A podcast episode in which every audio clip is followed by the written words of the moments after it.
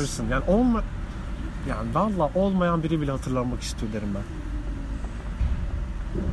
Yani hatırlanmak istemeyen biri zaten hiç olmamıştır. Olmamıştır.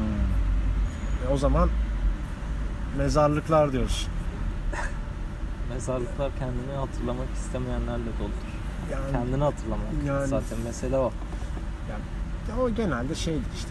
Bizde mezarlıklarda beni üzen şey insanların ölmüş olması meselesi olmuyor çoğu zaman. Yani tamam, bunu artık kabul ederek giriyorsun mezarla. Öyle bir mezarlık diye bir yer icat etmişsen zaten kabulden ötürü, ihtiyaçtan ötürü icat etmişsindir.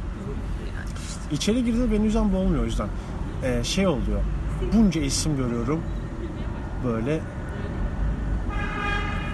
ve çoğu bana anlamlı gelmiyor ve oradakilere de gelmiyordu.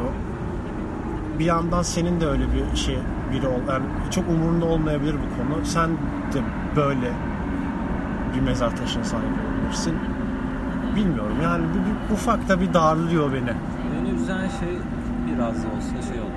Oraya gelen insanlar için değerli olan insanların artık olmaması falan. Evet, o da var. Ya bak şu da var. Ben gidiyorum dedemin mezarına. Tamam, ben dedemi gördüm bu hayatta. Onunla karşılaştım. Jenerasyonlar boyunca gidiyor bu.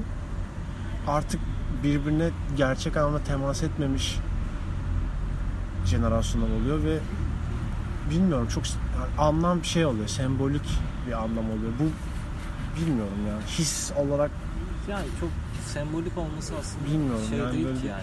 Gizli kapaklı bir şey değil. Sembolikse de sembolik yani. Bazı anlamlar semboliktir zaten. Temeli sembolik yani. Ne yapacaksın? Yani şöyle yani. Olmayan bir şey için dua ediyorsan bu semboliktir yani. Yani ben ya bana şöyle geliyor. Uzaklıkla ölçüyorum ben bunu. Yani bir yaşamdan uzaklaşıyor. Giderek zamanla. Ya da boyut değiştiriyor. İşte. Temas artık etmiyor falan. Bilmiyorum ya, üzücü konular. Yani bunu burada bitireceğim ben galiba. Gerçekten devam edemiyorum çok.